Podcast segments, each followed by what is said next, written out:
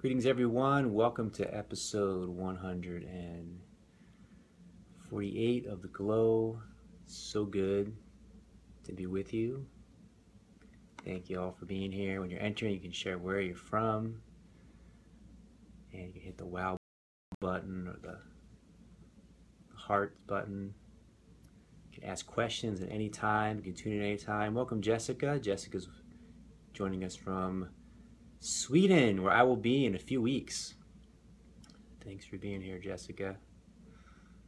And um, I'm in Pennsylvania today, and it's actually beautiful weather. I'm looking out that way because there's a window there that shows me that it's beautiful weather, that it's a beautiful sunny day. Excited to be with Amana today, also known as Aile. Aile Shebar. She's had an amazing life. She's been a dear friend of mine for a while, and um, going to get in some really interesting stuff today to share with you. I see Pinar is here from Turkey. Welcome, Pinar. Uh, and Suzanne, welcome. Got some amazing events coming up. Um, just want to tell you about really quick before we bring on Amana. We have uh, this retreat in Sweden, the sixteenth, weekend of the sixteenth, two-day retreat, embodying the light. And then we're going to Europe for a six-day retreat in this beautiful estate in northern Italy by the lake. Welcome, Phyllis. and. Um, Yoga, meditation, breath work. So two opportunities to connect in Europe coming up that um, I'm really excited about. And um, there's still some space available. So there's links at the bottom to tune in and connect with all of that. Uh, we have the twenty-eight day challenge I do for our private group. Welcome, Aile. Have you on in just a moment. Thanks for being here. It's so good to see you. So there's links at the bottom for all of that, and um, yeah, I'm excited to, to connect with Amana. We practiced this this transition here, so let's see if she pops up effortlessly the way we practiced it. Adding. Yes! Hey! It worked. It worked. Our practice worked worked well. Yes. Yeah. yeah. It's wonderful to be here on this new moon. Yeah. Wow. Yeah. Yeah. How are you feeling? Well, I'm pretty excited. It's just a thrill to be doing this for the first time and with you. And um, I'm just... Very, I'm in fact, I don't know if it's on my wall or not, but I was hoping that a few other people that we know might come on board. And I've been thinking yeah. about this new moon, which has happened mm-hmm. right now. Um, yeah, tell me about it. You wrote me about it last night, and what is it? What is it feeling for you or signifying for you?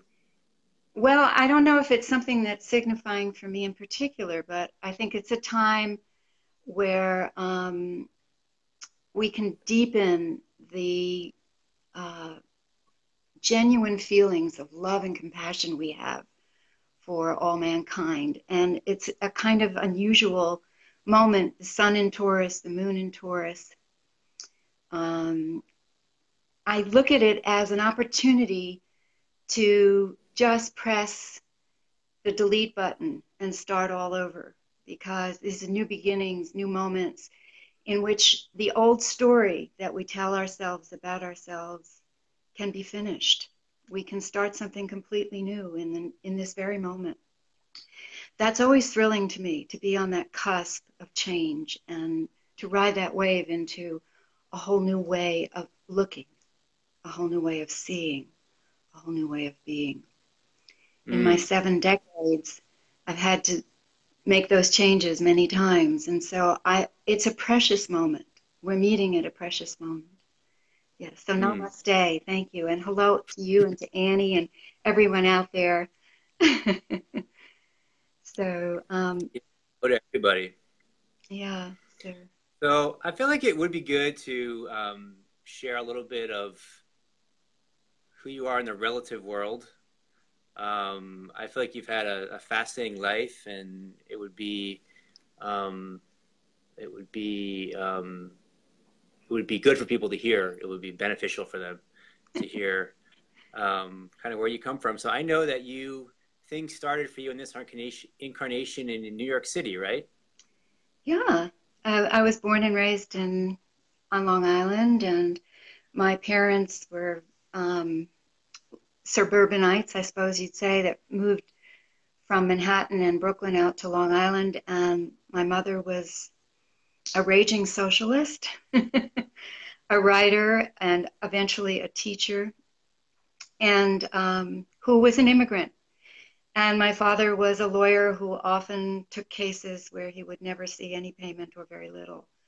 So I grew up in an environment that was very inclusive, that saw all people as deserving um, of being three-dimensional and being seen for who they were and valued. Um, that meant also I lived close to a huge cultural, energetic experience like New York City, and I took great advantage of that growing up, and my parents made sure that I had a lot of input from all the arts, which was phenomenal way to grow up. So yeah. And where did they where did they immigrate from? My mother came from Russia at the age of eleven, um, and she didn't speak any English, of course. They were barefoot. They came across war-torn Poland with just my grandmother and my mother's half-brother and half-sister. My grandfather was already in America and had sent the money for them to come, and um, they had to do it, you know, with Polish soldiers, and my aunt was already a teenager. It was a difficult journey on a lot of levels, and when they arrived, my mother was placed in kindergarten. She was already developing as a young woman, and she was eleven, because she didn't speak English. And I think the kind of shame of that for her personally motivated her to become the best that she could be. And she graduated five years later at sixteen at the head of her class at the same high school that Bernie Sanders went to. Of course, mm-hmm. years before Bernie, but uh-huh. uh, that was her, the kind of woman she was. She never took no for an answer, and when she wanted something to change, and she definitely instilled that in me, as well as my love for words and writing and teaching, so which is my current life. Mm-hmm. Yeah. And where did where did the, when or how did the spiritual path open for you, particularly? Like, I know you've been inspired by the Eastern teachings, so how did that begin? Well, I think I have to be really honest. It started way before the Eastern teachings. And, I mean, there was a kind of mysticism in infancy. I remember, I actually have memories of lying underneath an oak tree on the front lawn as a baby, watching the light move from, from what was then leaves, but I couldn't even discern them as leaves. So it was like watching energy move, constantly flickering and dancing with as the leaves were rustling in the breeze. And it felt, as a child with maybe just a diaper on, you know, like it happened to my whole body and all of my senses and my beingness. I would say those were some of the earliest kind of memories. Um, as a child, I, I fell in love uh, with a Shekhinah. I didn't know the name for it then, which kind of like the spiritual essence of Judaism, just sitting in temple.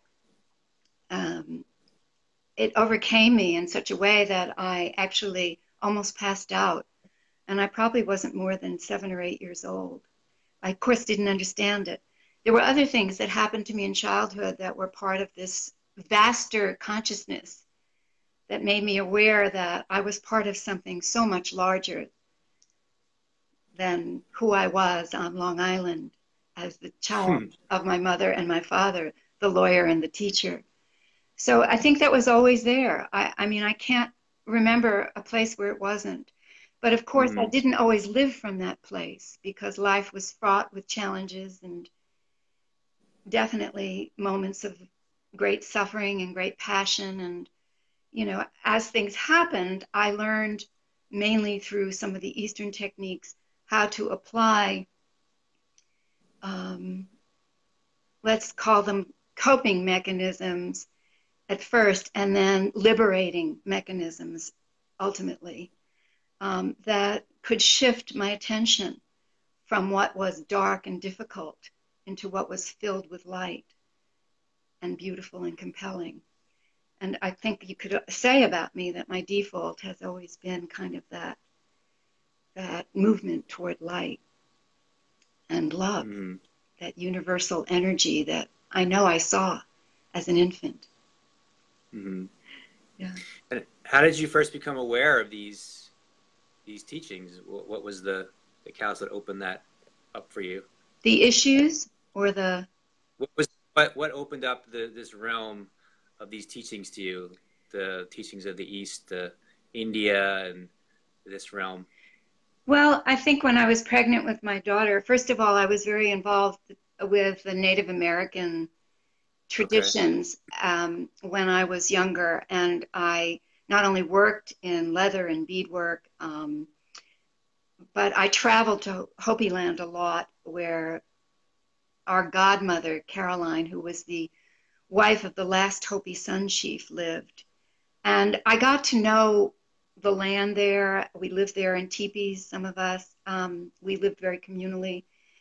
We helped Caroline plant her fields. We would come back and harvest.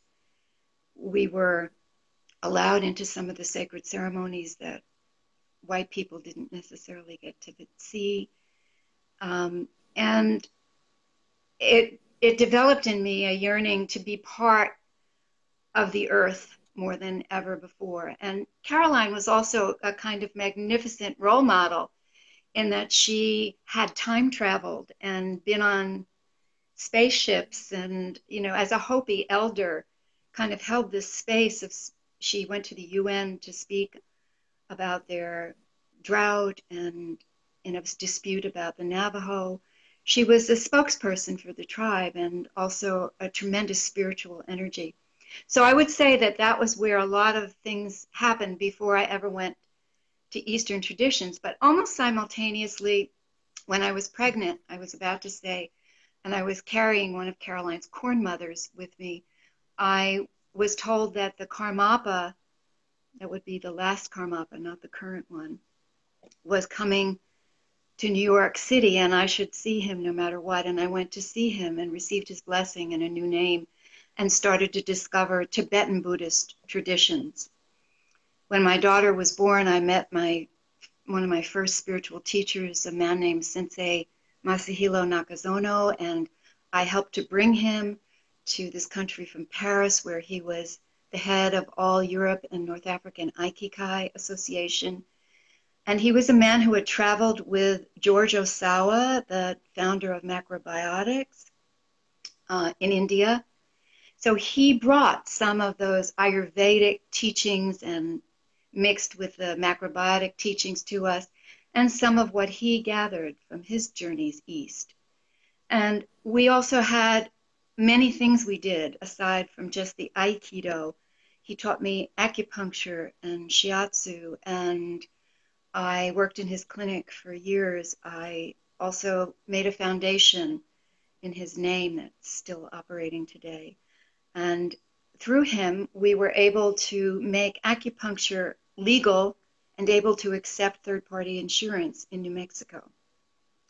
Hmm. So those were some of the ways in which my activism kind of flowered in the medical realm. I spent many years as a provider of care, not just with treatments of acupuncture, but other things. So I know you're getting back to this question, and I want to go there with you, but you can see that it was never a straight and direct path. Right, right. So it brings up another question for me, which I think is an important one, which is that I feel like you've always, there's an activism, activism side, social or political or cultural activism, and the spiritual uh, aspect. And for a lot of people, these things are different. They, they're in one there's sort of this is there's this camp and this camp, and they're in this camp and not the other camp. But you've you've always talk about how for you it seems like they're not two separate things; they go together. Yeah, well, this is a really important thing you pick you picked to talk about, because um, you know, I personally believe, if if we can say it's personal, that in in waking up, absolutely everything is included, that nothing can really be repudiated or not good enough. How could that be? Yeah. How could that ever be? So as a result of that, when something challenging arose or happened, I had the choice always to see that as part of the universal and benign whole, something I didn't feel that life was out to get me or that I was a victim of it, although that arose often in my life. There was a way in which I discovered that choosing, I'm going to say something in Jungian terms, eros rather than thanatos, became a hallmark of my life. So the impulse toward creativity and toward that light we spoke of earlier was always stronger than the impulse toward the decay and the suffering um, and loss. So although I had lack consciousness, like everyone growing up when I did, you know, had, I was able eventually to see through that and to see that my life is abundant just as it is. So therefore, how could anything be taken away from it that wasn't already meant to be here? And that all-inclusiveness that I feel is part of the way I teach writing from the heart, for example, or the way I used to share when I shared with my beloved friend Prasad in satsang, from a silence and a depth of comfort with being here in this body, even though I am not the body, and what that means, how to take care of it and how to, to um, support it and nourish it. You know, I, I think a lot about my photography and how this has become later in my life, this love of being out in nature, but nature is a place where you see everything included all the time. Yeah. It's in your face. Yeah. You know, every time yeah. you see a flower blooming, there's a bee on it, and it's sucking juice from it, you know. There's a symbiosis and uh, an exchange that cannot be duplicated in anything um, even close to what nature has given us, and it's original. So, you know, and, and in that same metaphor, the flower is, exists just to be what it is, and it shines as that. It opens and blossoms. It's a beautiful, beautiful experience to watch. And so there I am with the camera, and suddenly yeah. I am at one with the flower. There's no separation. How could I be? Yeah. Because I can witness and dissolve in that at the same time. I think many people, artists especially, and writers, get this sense. I know you have it, that you can dissolve. Yeah. So anything that is not permanent is going to dissolve, including our frustrations, our fears, our lack consciousness, all of that. So why not do it sooner than later? And you kind of just, you know, feed the part that's eros, that's erotic, that wants to mm-hmm. explode in energy and love. And um, it doesn't mean that we don't hurt and that we don't feel things that happen to us. It means there's a place at the table for those, and we love them. We love mm-hmm. them and embrace them. But then we turn our attention again to what is alive within us in this moment. Always back to the moment. That's always where this juiciness lives. So mm-hmm. yeah, would you say this is a tantric understanding or tantric way of perceiving? Yeah, I think, what does that what does that word mean to you? um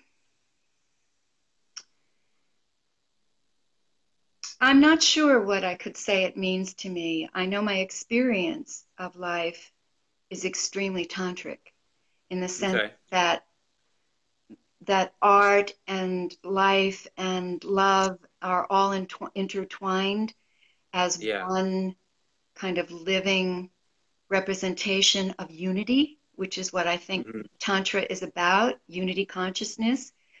Yeah. Um, that duality exists so that we can play in that field and remember that there's only really one of us.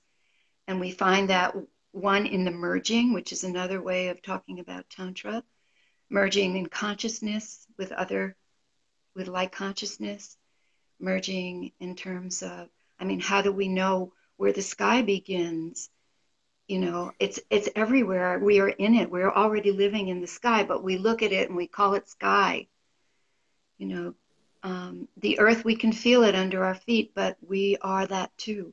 So I think Tantric is kind of a recognition of the union of and the mystery of that in all things and all beings on earth. When we stop and we look and we listen and we come from that place. Yeah. Um, so I would say that, um, you know, in, in talking about Tantra, there are probably a lot of people better equipped to discuss it with you than I am. But I'm glad you mentioned it, because it does feel to me that my camera is kind of like a vehicle for that experience Your in the world. It's tantric. Yeah. When, I'm, when I have it in my hands, it's no longer yeah. separate from me, and it takes pictures of what intuitively I'm seeing, not necessarily what the camera is seeing. It's very interesting. I mean, I, I've kind of anthropomorphized my camera to be a sort of living energetic for me. It's a field I step uh-huh. into when I pick it up. But I, you know, other people could do better with that. You asked me about India, I guess the East. Um, I think I could share something about that if you liked. Um, and you know, I want to ask you about Osho, who's yeah. been uh, a big conversation in the culture of late. Yeah. So, so um, why don't you start to segue that into your your time in Osho and your relationship with Osho and the community? Okay. As well. well, I have some words that I wrote down last night. Let me see. I have about what I wanted to share about Osho. I mean, first of all, um, Maybe maybe we should just maybe just there may be people who are listening. Well, I'm sure there will be people listening who don't know much about Osho or don't know Osho. So maybe we could start with just sharing, you know, kind of who yeah. he is and kind okay. of table that. Well, I mean, he was a a um, in the last century he was considered one of the great living mystics. He was a very controversial figure, who, when he came to the United States and founded um, a community, Rajneeshpuram, and made it alive as a city, met uh, a lot of resistance, and was eventually escorted out of our country and returned to India, where he had previously had a commune before he moved to the States. That's just a little synopsis. I want to say right up front, because I know many people are curious about the video Wild Wild Country, that I was not at the ranch, and it was not my experience of sannyas at all. But that doesn't mean that many, many people that I knew were not involved and were living there.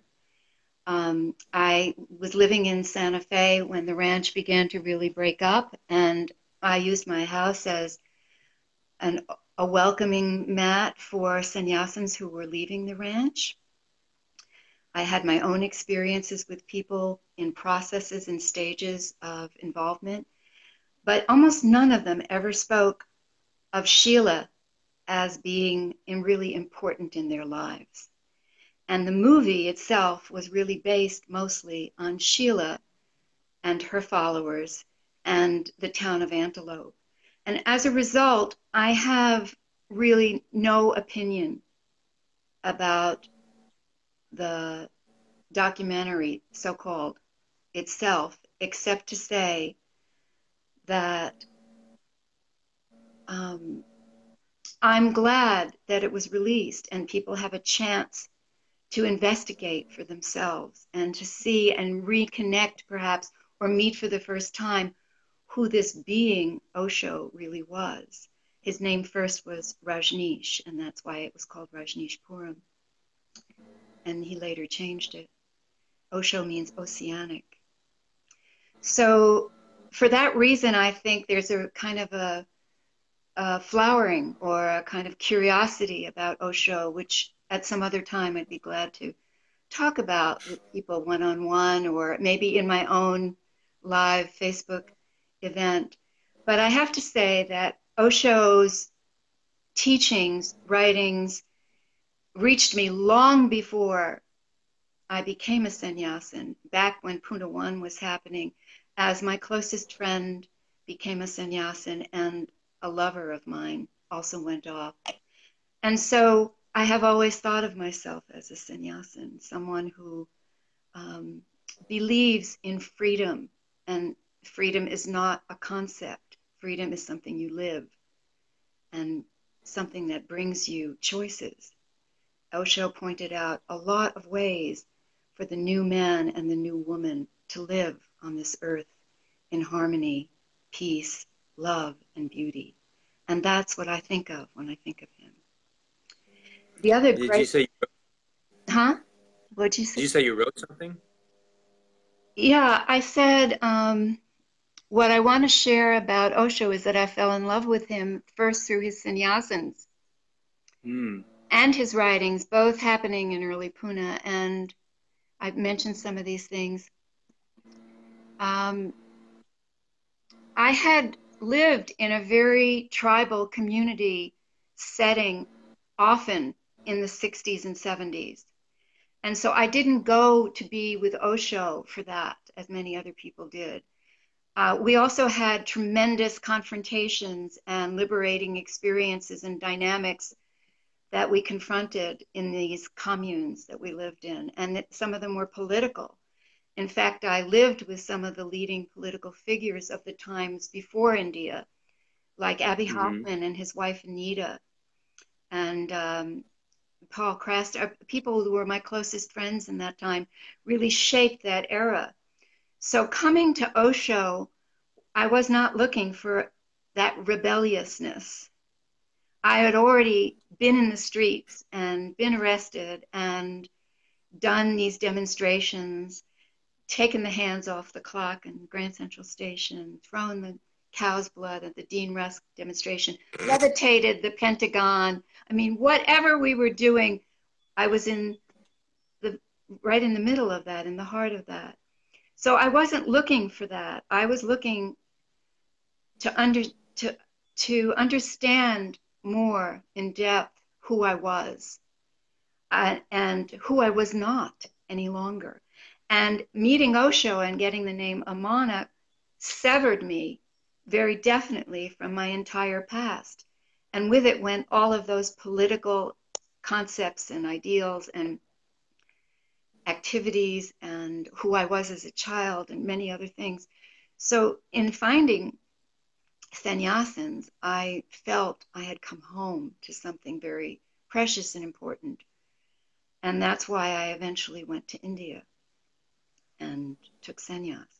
So my feeling about all of that was that it was precious to me and that I could never repudiate or disrespect a teacher such as Osho, mm. who was beyond doubt one of the great beings of, of these two centuries. He, you know, mm. he died before this century, but so one thing that did happen though was that although I fell in love and my heart cracked open and I experienced a lot of modalities that were worldwide fascinating and became familiar with the Osho Tarot deck, which is something I still use in sessions and I find very valuable as a tool for consciousness and awareness,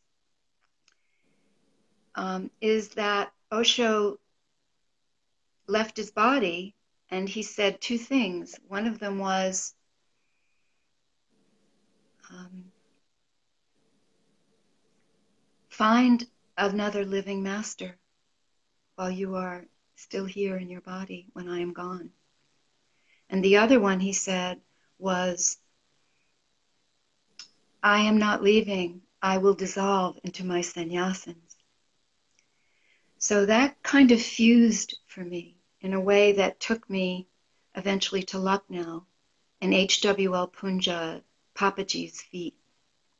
And for me, he was a Satguru who kind of further severed that concept of this me and made it possible for um, incredible things to unfold, everyday miracles and mysteries to be told. And um, it was through a long eye gaze, singing bhajans at Papa's feet, that I really had a disappearing act occur um, that lasted and lasted and lasted. And it was a, now I can see it was another experience. But it wasn't the mind that even had it. It was the mind that was absent. It was the heart and the beingness that experienced this Shakti, this exquisite um, transmission that changed me forever, I feel.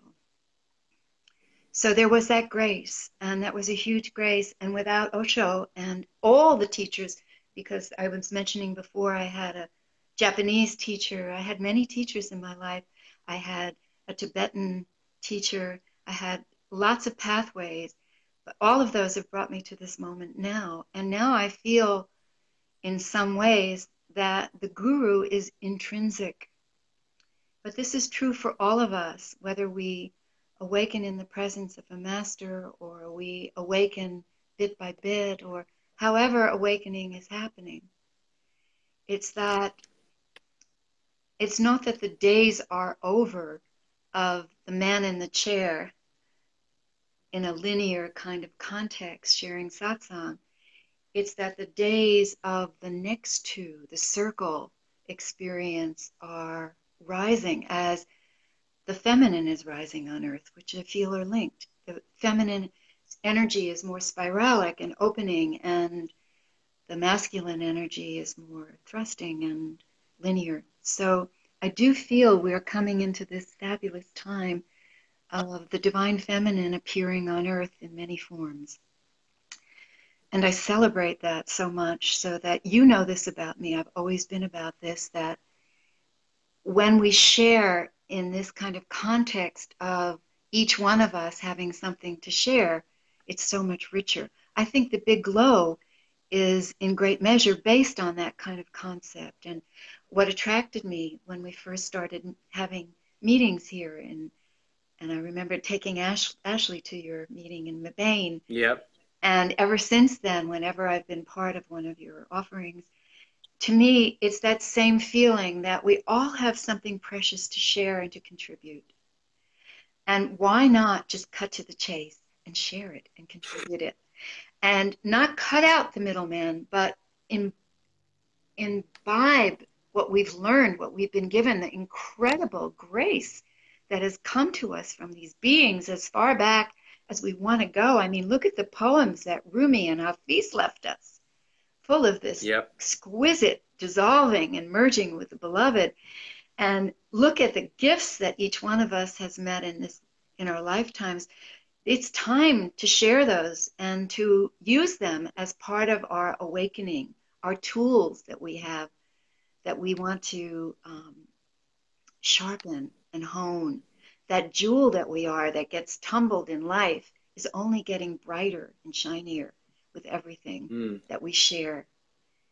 So the communal aspect of Osho is not why I went there, but that has been a through line of my life since I feel my very youngest days, that together we can do so much more, we can be so much more. It's kind of an mm-hmm. evolutionary spirituality that that I'm holding the space for. Beautiful. So one of the questions that's really um, been fascinating for me, that's been alive in a lot of conversations I've been having with people, feels just alive right now, but I want to ask you about is, Where does, what is the difference between community and cult, right? What's the difference between a healthy spiritual community and something that becomes unhealthy? I mean, your, your, your experience, you've had a lot of experiences in a lot of different situations. Yeah. Talk about that for a little bit for people. Well, the key thing, of course, is power. Yeah. Power corrupts.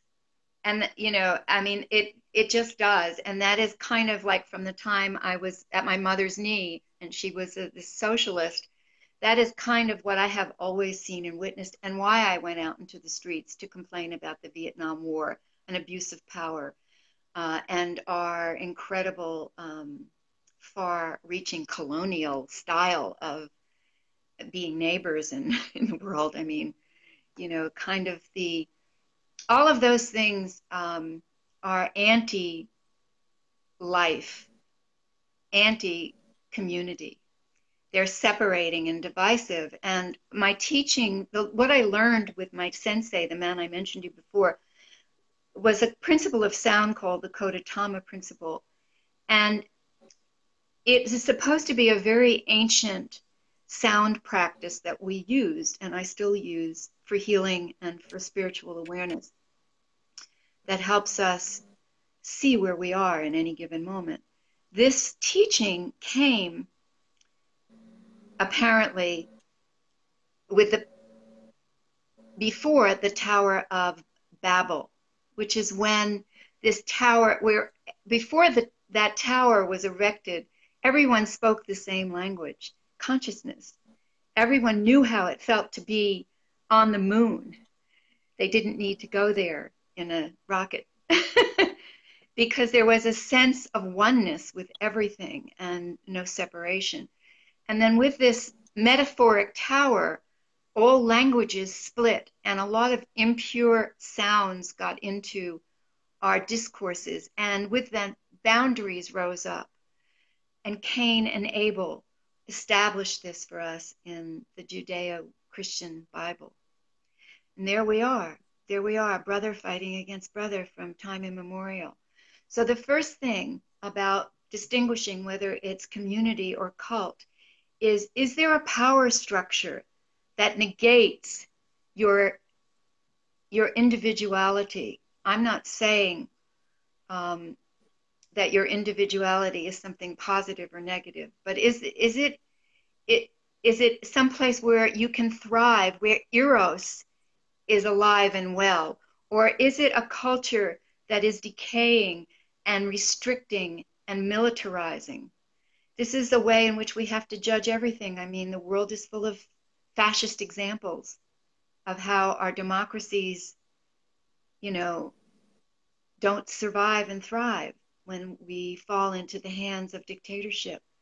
So dictatorship is kind of an interesting word. And when does someone become a dictator if what they're trying to do is just bring conscious awareness to people? And I, I think the answer is clear that that never happens when consciousness is fully awakened.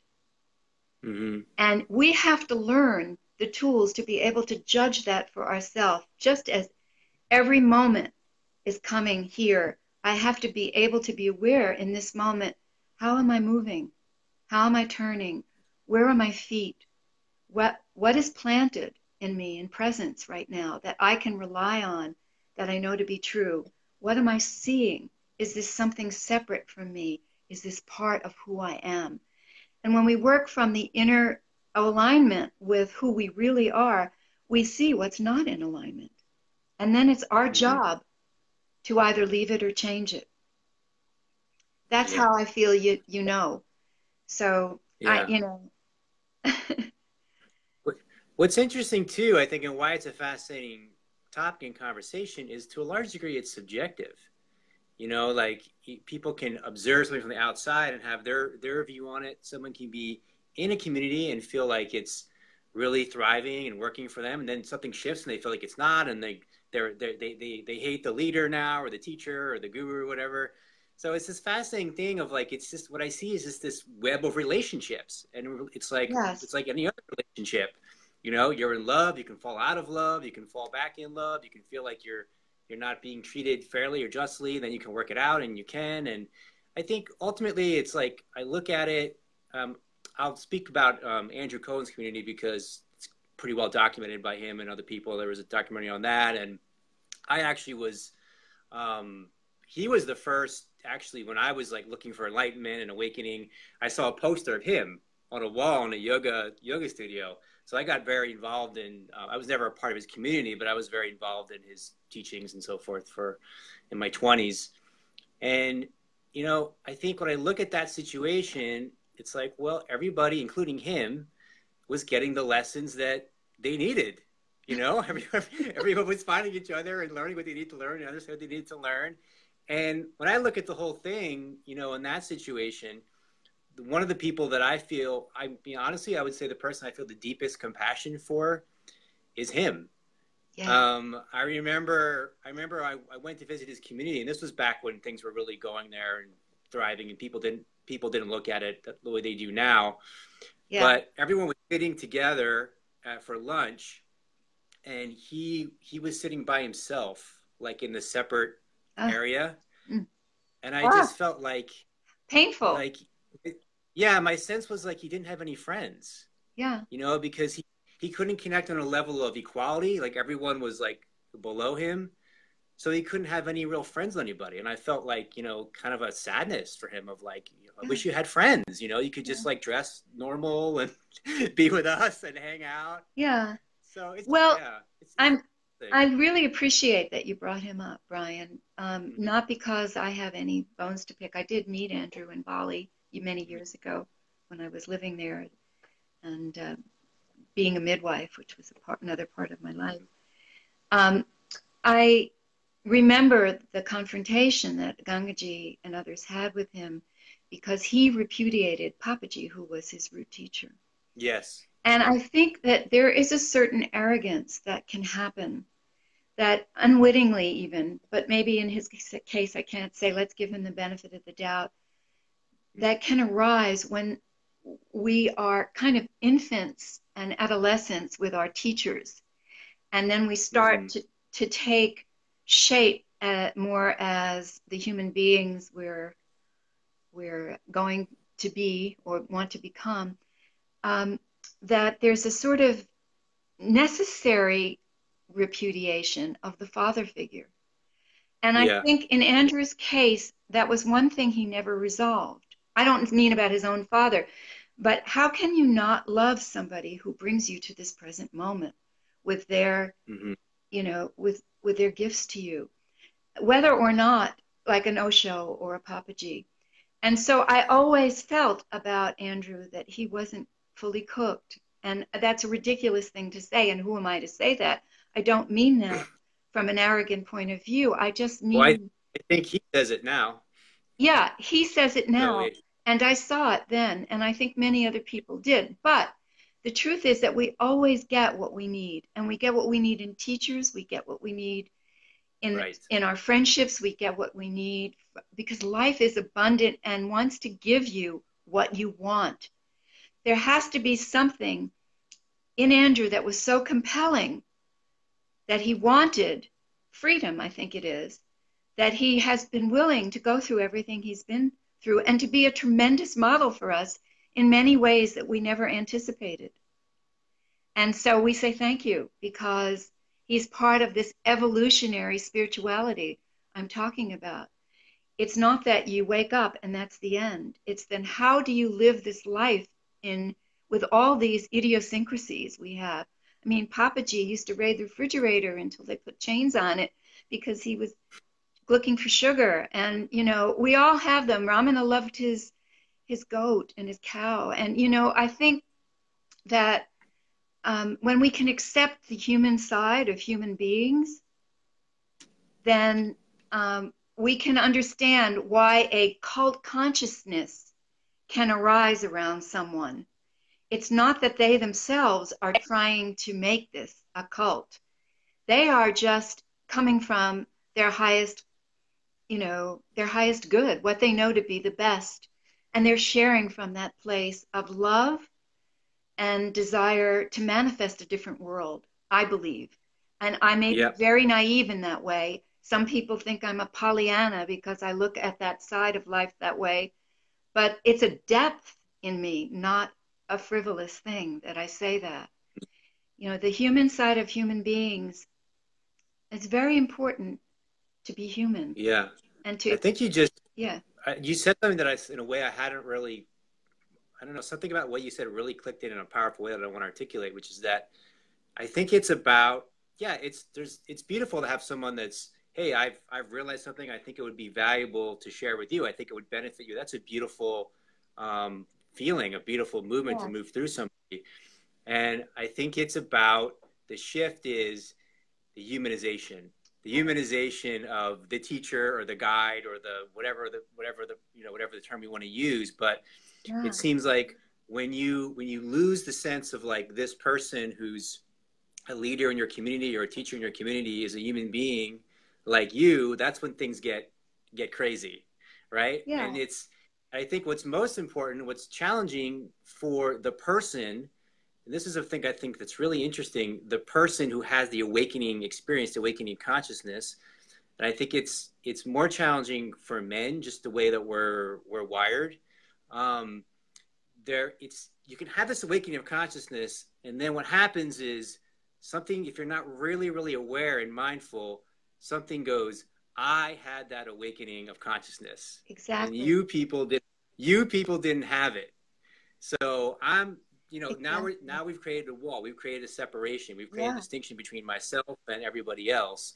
And then people start to agree with that story. Oh yes. Yeah. You, you had the experience. I didn't have it, but I want it. I want, you know, please tell me how I can get what you have. And this whole, this whole thing of separation yeah. comes into being. Well, you know? And that's where power gets confused, because then that person who thinks he has something to share, you know, that's going to change people's lives, isn't always clear on how to share it. And yeah. some of us are carrying abusive power issues in our lives, and we need to turn and look at our own shadows in order to really lead. Mm-hmm. uh, and leading to me is, again, this next to, not hierarchical thing. Yeah. But we're all leaders. We're all leaders. We all have yeah. the capacity to lead. And I think yeah. one of the reasons why, I mean, Papaji did ask me, he was very playful with me about my writing. I used to run over with a poem after I'd been on a trip, and I'd show it to him, and he'd put his arm around me and mm. he'd laugh with me, and he'd say, oh, I love this word. And he'd point to the word buttocks, you know, in my poem. And he said, you're a writer, you're a good writer. He said, why not use writing to bring people to satsang?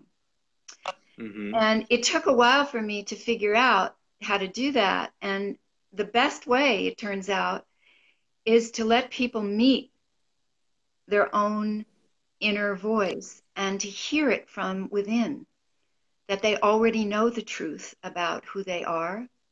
They already know the truth. They already know what beauty is. And it is so refreshing to see people waking up from their own guru inside.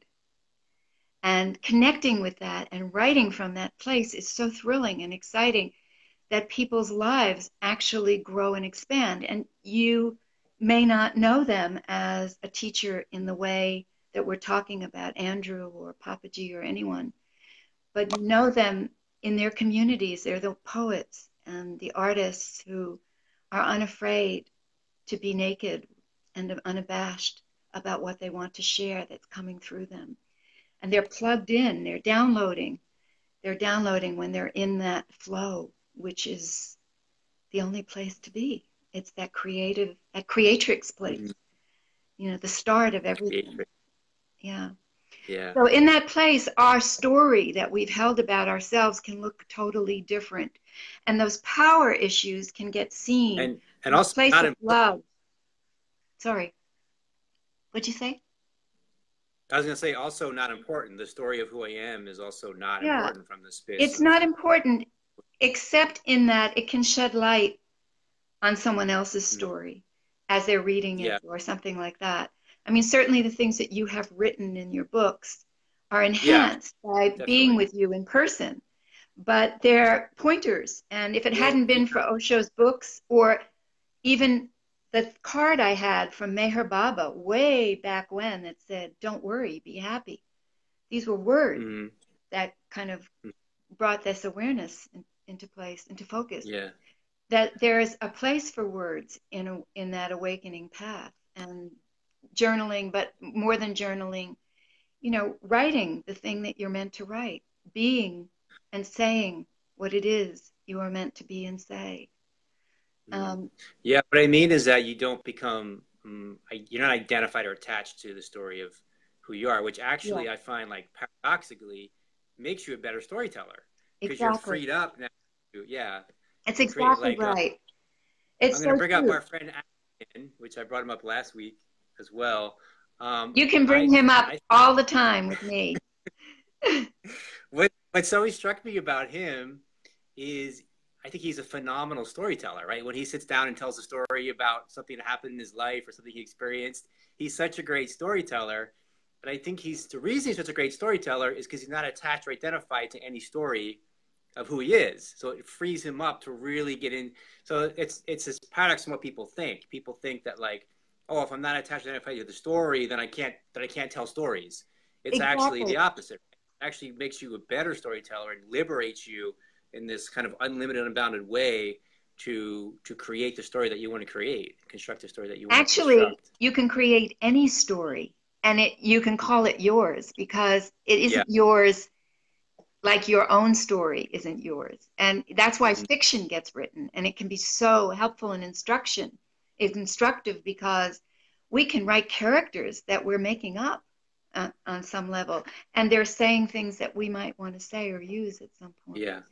in our lives. Yeah. So I think all writing has, all genres of writing have, has a purpose for us and is useful mm-hmm. for us. And the greatest bliss is hearing the person next to you stand and share something they wrote in that very moment that's just full of honesty and truth. And you know that for those moments of writing, the mind was not present as a mind.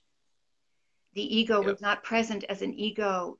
It was all in subservience to the greater good, and it was kind of a channeled response that comes through. Yep.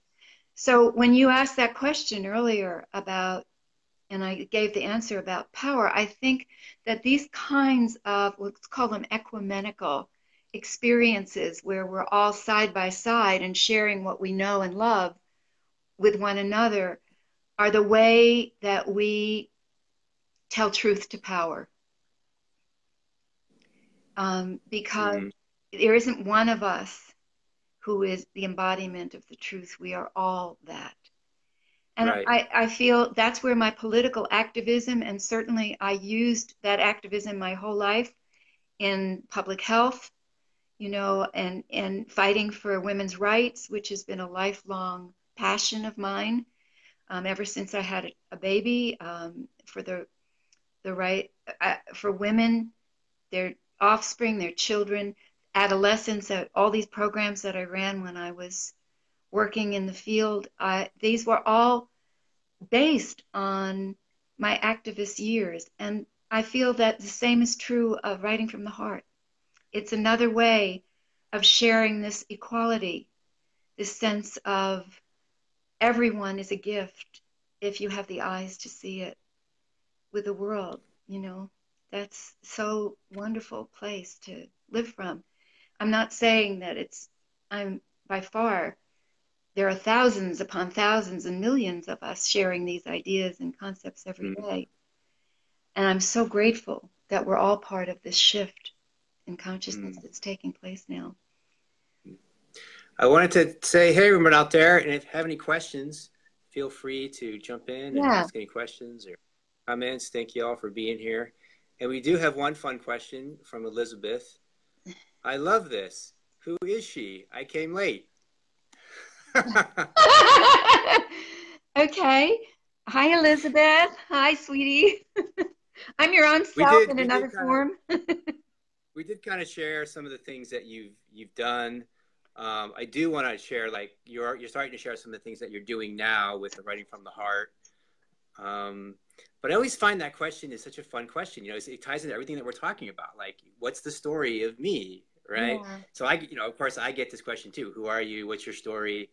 And it's just, it's, I, I, th I just think it's fascinating when you come from this um, sense of the truth is being no one, essentially, to put it in words, but then who are you in the relative relative world? So that's a fun question. I think that we're, we're kind of moving through week by week here as we explore this essence of okay. reality. But yeah, well, in this moment, who would you like to say you are? Well, um, for Elizabeth and for you, I mean, I guess I had this um, book here. Uh, I'll find it in a minute, but I wrote this actually a couple of days ago. It came through as a kind of channeling. Oh, great. Yeah. And um, it was when I was thinking about this upcoming class on Sunday, and and this place of silence that is where all the creative potential lies, in that silent emptiness. It's just, mm. it's, and Absolutely. I, the question, which was the question that I first heard asked by my beloved Papaji, was, who am I? Which is a kind of, you know, yeah. from the silence that can sometimes be answered. So I wrote mm-hmm. this the other day and said, I said, who am I? That ancient inquiry. I've been all these roles now for seven decades. Child and infant, daughter, companion, lover, friend, colleague, mother, grandmother, powerhouse, Wonder Woman, aunt, writer, teacher, nurse, midwife, deaf doula, light artist, activist, social change agent, community rabble rouser, and more. Who I am now is not some static thing that cannot change. Not one cell here is a cell I was born with. I am what I am until I am not. But the container for that I am is always moving toward and away, back and forth, in and out, in a dance that happens as long as there is a body. And it's like the swing that Kabir mentions in his poem. Um, so that was the place where I was going to read you this poem of Kabir's, which I promise you. That was awesome. That was exactly the answer I was hoping you were going to give. That's oh, fantastic. Yeah. I love that. Well, I, because I see that everything is included and nothing neg is negated, I have to include everything that I've ever been. Yes. And not repudiate any of it. It all brought me here to this moment with you, Brian, this precious moment yes. between us. Yeah. Yes. Both of us. Yeah. It's a precious moment. So mm-hmm. thanks for the question, Elizabeth. Yeah. Thank you. Yeah. So what are you doing now? You're doing, tell us like what's alive for you. What's, what's projects that are inspiring you, that are exciting you, um, and a, a way that people can Um, connect with you? Well, I'm feeling into this idea that maybe there is a way of living life, and I say this kind of tongue-in-cheek for myself, as if every moment held the entire cosmos within it. And this would be the last moment we would have. It would be the last flower I would see blooming, or the last bee I would see drinking nectar. Um, how would we respond if we were aware that this was our last moment? You can imagine that as I age now, I am often thinking about, well, what is it that remains? And what do I want to leave behind? Is there such a thing as leaving something behind? Am I always going to be here in some form or other? But Ram Dass once said, everything is grist for the mill. So I feel gratitude for that. And I think that since most of our lives are spent reacting, my job right now is to remember to be a source of response and to respond instead of react.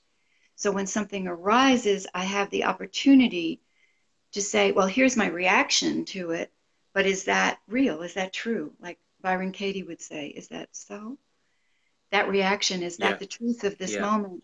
So uh, my focus is on ways to do that with myself and with everyone else that I come into contact with. So that's what I offer through sharing this sort of um, process uh, as a writer, a published author, a poet. Um, and uh, my mother was a writer. I mean, I, it's, it's in my blood. I've used this vehicle that Papaji suggested as a way to ask those difficult questions of ourselves. The inquiry, who am I, and how do I want to live? As Mary Oliver says, said, my one wild and precious life. Because you can start it over and make it different at any moment that you choose to. So that's how I want to devote myself. Now, there's some ways in which I'm doing that. One of them is, um, I mentioned earlier, I had a lifelong engagement with women's health, and I was a midwife and uh, worked the pediatric N I C U, and I did a lot of things that, you know, got me degrees and diplomas and names. I was the director of adolescent health for the state of New Mexico, and established and expanded school-based clinics, and faced issues that kids face with teachers and healthcare providers in epic and historic conferences. But now I'm a grandmama for a group that changes every several weeks of postpartum mothers and their babies in Asheville. And we're starting a group this Friday. Again, if anyone is interested, you can um, send me a private message at Aile Shebar on Facebook, and I'll give you more information. And I'm there for the mamas and for the babies, and have just a phenomenal experience bringing in everything I have learned and known into the present moment in a way that's fluid and accessible for multiple populations. You know, we've got the facilitator of the group, we've got the mamas, we've got the babies, sometimes there are other children involved. And then I grow with these newborns, and like I used to in Santa Fe, the babies I delivered in home births and in the hospitals. And um, that's part of my commitment. So um, it's living in response rather than reaction. It's being willing to examine that shadow that arises in reaction and say, wait a minute, here's the light switch. Let's check out what's happening over here. So that I can choose to some extent to step out of lack and victimization at every instant. And I think that that, that works for a lot of people. It's like... Um, I want to highlight, I want to highlight what you said, uh, Monica. I think it's really important. Moving from a place of response um, response instead of reaction, which helps to move out of the space of victimization. It does, completely, because, you know, we've heard from Candace Mc, you know, McMasters, and we've heard from Bentinho, take two to five seconds, you know, take a breath, recalibrate. But these are not meaningless activities. These are things that we do until they're, again, intrinsic.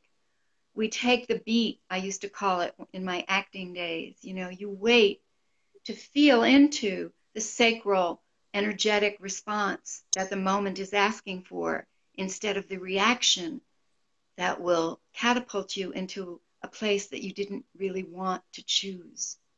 I think we mm-hmm. all want to choose what's in our highest good. I think we can yeah. fairly say that. Most people on the planet want to do that. And then that spills over into how we can take care of the planet. Instead of being in reaction, we have to respond. How we can take care of each other, how we can live in community, how we can dialogue, how we can have the political conversations. It's just responding instead of reacting. That's beautiful. And it maybe relates to, there's a yeah. question from Tracy Gray. How did you find being a mother and then nothing? Self, self-realize in parentheses, how to navigate with wanting to serve the greater good. I think it relates to, there's the mother part, and it's been Mother's Day, but it relates to a deeper question, reading it a second time, that I actually wanted to follow up on, so I'm glad it came up. this sense of wanting to serve the greater good, right? So I'm wanting to create a better world. And it's like, you have this realization, it's like this, this, this self-realization happens. And it's like, well, wow, everything is like so perfect right now. So it can seem like it's like a contradiction. I'm, I'm working with, I work with a few people recently where that seems like it's like this contradiction, but I think you actually, you, you integrate a place inside yourself where it's not, where actually the two go together perfectly. What are your, what would you like to say about it? Okay. So let me see if I can get really clear on what you're saying. There's this desire to want to see the world the way we can envision it, and to participate, for example, in terms of the environment, or I think that's what brought right. the question up. And then there's the point of view that everything, did you say, is or is not perfect? Everything is perfect exactly yeah. as it is. Like exactly. nothing actually needs to change at all. So I heard that as is, and yeah. I wanted to respond from that place, but if yeah. you had said isn't, I wanted to respond there. So, um, first of all, realizing that everything is perfect as it is doesn't mean it always feels good. I mean, that's kind of yes. the place where the question arises to react, or the, the whole impulse to react happens. And here's this child in front of me that, of course, I love and adore and want to protect above all else. And, you know, she's throwing a tantrum, and she wouldn't, she doesn't know who I am and what I've done in the world. All she has is her experience of me in this moment. And in this moment, being the best me that I can be is the perfection of the moment. And that mm. could mean, it could be, it could look like taking a time out. It could look like responding from a place of love. It could look like silence. It could look like picking her up. It could look like a million things. There isn't just one possibility, even though the moment is perfect. It's perfect because it's arising, and it's in our consciousness, and it's here. But there is no one outcome. That's why the universe is so abundant, because we have so many options, always. So it's not, I think the answer is that we do what we can do in the present moment from a place of love, and a place of still wanting to see the whole change. But we have to be that, that we want to see change. We can't be in reaction and imagine a world that is not in war, at war. You yeah. see, as and soon I, as I we start add, reacting, um, we are in war with what is. So I'm, I'm not sure. So yelling at a child, for example, well, you know, okay, it happens. So it happens. There's a place where we can recognize that that wasn't maybe our highest, um, our highest, Um, let's say, I, I'm going to take us back a second. That sensei I told you about, he told, taught me one thing. He said that, because we, we experienced in Aikido, we used swords, and we did sword practice alone, but he also had something called a kaisaku, which is a, a kind of a, a stick that you got hit with in sitting zazen. And yeah. he would come around, and you would ask for this stick, and you would bow, and then he would hit you on the shoulder, because you knew he was going to hit you whether you asked for it or not. So it's kind of like that. We're all sitting in meditation. Something arises, and a thought comes, and it takes you out of the present moment. The stick can help bring you back to the present moment, or it might hurt. We don't know. But we can only be the best me we can be in that moment. And that me, without conditioning and without contrivances, is a whole lot more available and present than the me that is the ego in reaction. And I think that, so that applies to every situation I can think of, whether you're a mother with a child, or whether you want to do something to protect and ensure the environment, you know, gets cared for. There are ways in which we can respond from the depths of our being that we know is in alignment with our highest good, and ways that are not. And we forgive ourselves for the ways that are not. You know, the wonderful Ho'oponopono refrain, you know, I'm sorry, please forgive me Thank you. I love you. So I don't know how else to share that. The thing is that with my child, I was a single mother, and I had to make her my first teacher. She was my first spiritual master. And if I hadn't Me too, done, my son. Yeah, exactly. If I hadn't done that, I would never have been able to survive. That's the truth. But I recognized that she was my teacher. So, you know, that's a high five for those mothers who have recognized that, that this child came through you, not just for her life, but to help you, help mirror where you are standing right this moment. You know, no judgment, but. And he said, this is one of the most beautiful conversations. You are a shining example of awakened grace and service in action. Jay Ma, thank you both. Kay says, wow, I love it. And Phyllis says, wonderful insight. Tracy says, Tracy has another inquiry. I found that I've sensed okay. this dynamics of relating change, and I felt I was leaving them by being true to my changing self. Any comments on that? Oh, yeah. Leaving them meaning the children? No. Um, do you mean your children, Tracy? It could be children, but it could be anybody. This is the thing I, I find a lot that people talk about when they have this awakening in consciousness and like, well, these are, this is my family. These are the people that I'm around. I feel like I'm going to like, kind of like not relate to them anymore or leave them behind, or oh yeah, it could be well, a, a, you know, a partner or a friend or a, yeah. you know, a community. Well, Osho certainly asked us, asked that of us when we took sannyas, and mm-hmm. you know, uh, many people did do just that. But I did not go to the ranch because I was a single parent, and I did mm-hmm. not feel it was in my daughter's best interest to be growing up there at that time. Mm-hmm. So that mm-hmm. very simply, you always have yourself to, um, as, as the aware judge of the moment, not judging yourself, but as the aware judge of the moment. Did I miss something? Maybe, but I don't feel as though I did. I feel that it was important to our lives that I stayed and that I pulled myself out of the situation I was in and went back to school and did all the things that came first um, while taking care of her. I mean, it, I, I needed help at times, so my daughter lived with other people in periods of her life while I went back to school, or you know, I had to keep down two jobs and commute for night school. So there's a lot of things that we do because we are in relationship that do take us sometimes from this idea that we're seeking truth. But we find truth in every single moment of our lives. It, we cannot escape it. And how we respond to it is the teaching.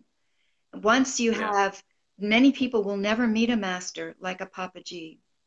Many people will find and awaken on, from their own inner strengths and from their own suffering when they finally had enough.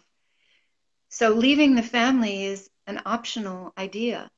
But as I said, there's a smorgasbord of things available to you, you know, that you can eat from and nourish yourself with and not be off any path. The path is mm. pathless once it's intrinsic. Mm. Everywhere you go, you're on it because you're carrying it with you. When Osho said, I will mm. dissolve into my sannyasins, that's what he meant. I think you can always recognize someone who has, you know, chosen to live in that movement toward light. It's recognizable in our culture. There's this great, there's this great paradox that I want to like speak to, and then we're gonna wind it down here, um, which is that when you can recognize recognize this, because I think you're you're pointing at it in different ways. I just want to like kind of bring more to it. When you're when you're I love that when you about recognize you. this. Perfect. I love that about that? you. Thank you.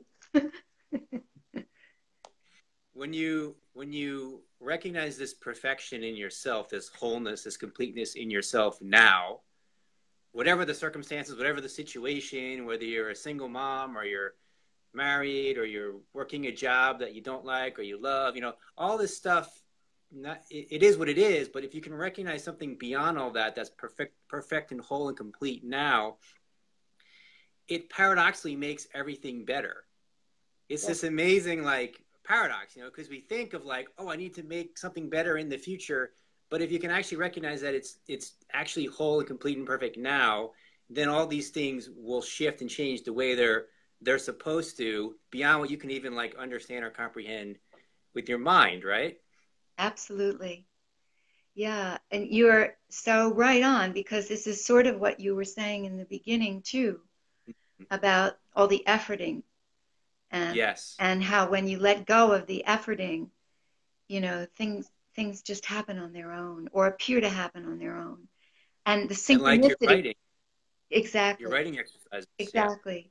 Yeah. The synchronicities of that are endless and beautiful and um, life-altering. So we, we judge ourselves so harshly when we think waking up looks like something like this, and that we aren't there yet, or that in order to be awake, we have to do X, Y, or Z, leave this relationship, you know, go to India, um, do prostrations, uh, beg for help, whatever, what, whatever those ideas are, they're just thoughts. And the bottom line is that if we don't really pay too much attention to our thoughts, something else will come along that's even better. Just like yeah. you said. Um, yeah. And Papaji said something. He said, um, what, his, his quote about, um, make the mind your servant and the ego your hand servant, your handmaiden, your hand servant. And then, Beautiful. Every, and then everything will unfold perfectly as it should. And that's kind of what happens. The ego rises and it says, do something different. Do something better. Uh-huh. Do something more. You're not doing enough yet. That's never going to lead us to some place of wholeness. It's going to just take us yeah. away. So relaxing into what is is always the best option. And that's where the response comes from. It's from the relaxation that you can respond instead of the tension that causes yeah. reaction. Yeah. Kay says, thank you both so much. This is exactly what I needed to experience. Oh, thanks everybody for your beautiful comments. Yeah. I would say this is exactly what we all needed to experience, and this is that's oh, why we're experiencing it. Sweetheart, it's true. Yeah. I'm so glad that we decided to make these conversations we have public today. Right? And I love yeah, love love the way you summarize and and um, feed back and mirror back the essence of what people are sharing. It's one of your great strengths mm. that I appreciate. Because I've you. seen you, Thank you over many years develop into this one who's here now. Just like mm. yeah. I've had to develop. Yeah. Yeah. Yeah. So, yeah. Um, Thank could, you so much I, for being here. You're very welcome. I wanted to maybe close with this little bit of sharing um, okay. of a quote. Um, um, you had asked about Osho, and this was my first thing I did this morning, was I picked up the Osho Zen Tarot, which is something I continue to do, give sessions and that. Um, it was such a beautiful deck. And I picked two cards, one for the sun, which is in Taurus, and one for the moon, which is in Taurus. And by the way, I'm also a Taurus. So what a perfect timing for this. The first card I picked for the sun was understanding. It's a picture of a dove that thinks it's inside of a cage or a jail. And outside, above, where the bars are starting to dissolve, all the birds are flying free. And the understanding is that we are already the freedom we are searching for. We just have to let go of the idea that we are not, that we are limited, that we are not perfect just as we are, and that we can't fly with the other birds. And the card for the moon was this card, Awareness. And I wanted to read you the Osho quote from that, this beautiful card that reveals what is behind all of us, every one of us. Can you see that? Yes. Okay. Osho's words about this card. Mind can never be intelligent. Only no mind is intelligent. And by the way, that's what amana means. It means no mind or beyond mind. It also means silly and foolish, I'm glad to say. But in this sense, it means beyond mind. So only no mind is original and radical. Only no mind is revolutionary. Revolution in action. The mind, this mind gives you a sort of stupor, burdened by the memories of the past, burdened by the projections of the future. You go on living at the minimum. You don't live at the maximum. Your flame remains very dim. Once you start dropping thoughts, the dust that you have collected in the past, the flame arises, clean, clear, alive, young. Your whole life becomes a flame, and a flame without any smoke. That is what awareness is. You can see why you have to love a teacher like Osho. He says it so beautifully. So, the flame without smoke. Yeah, so I hope that some of people who are watching might be interested in coming and joining us on Sunday at Violet Owl Wellness, um, sixty-two Wall Street in downtown Asheville, next to Jubilee, from two to five thirty p m We'll be there writing from our hearts and sharing aloud. And I would love it. So let's put a, let's put a link in the comments, okay, um, when we're done here, so people can find that information, or you can send it to me, I can do it. I, I'd be happy to. Thank you very much. Thanks so much, Brian. It's always Thank good you to see so you. Mama. Yeah, I love you. Love you to the moon. Love you too. Love everybody. Yeah. Love all of you. Thank you for being Mwah. here. Appreciate you Ciao. so much.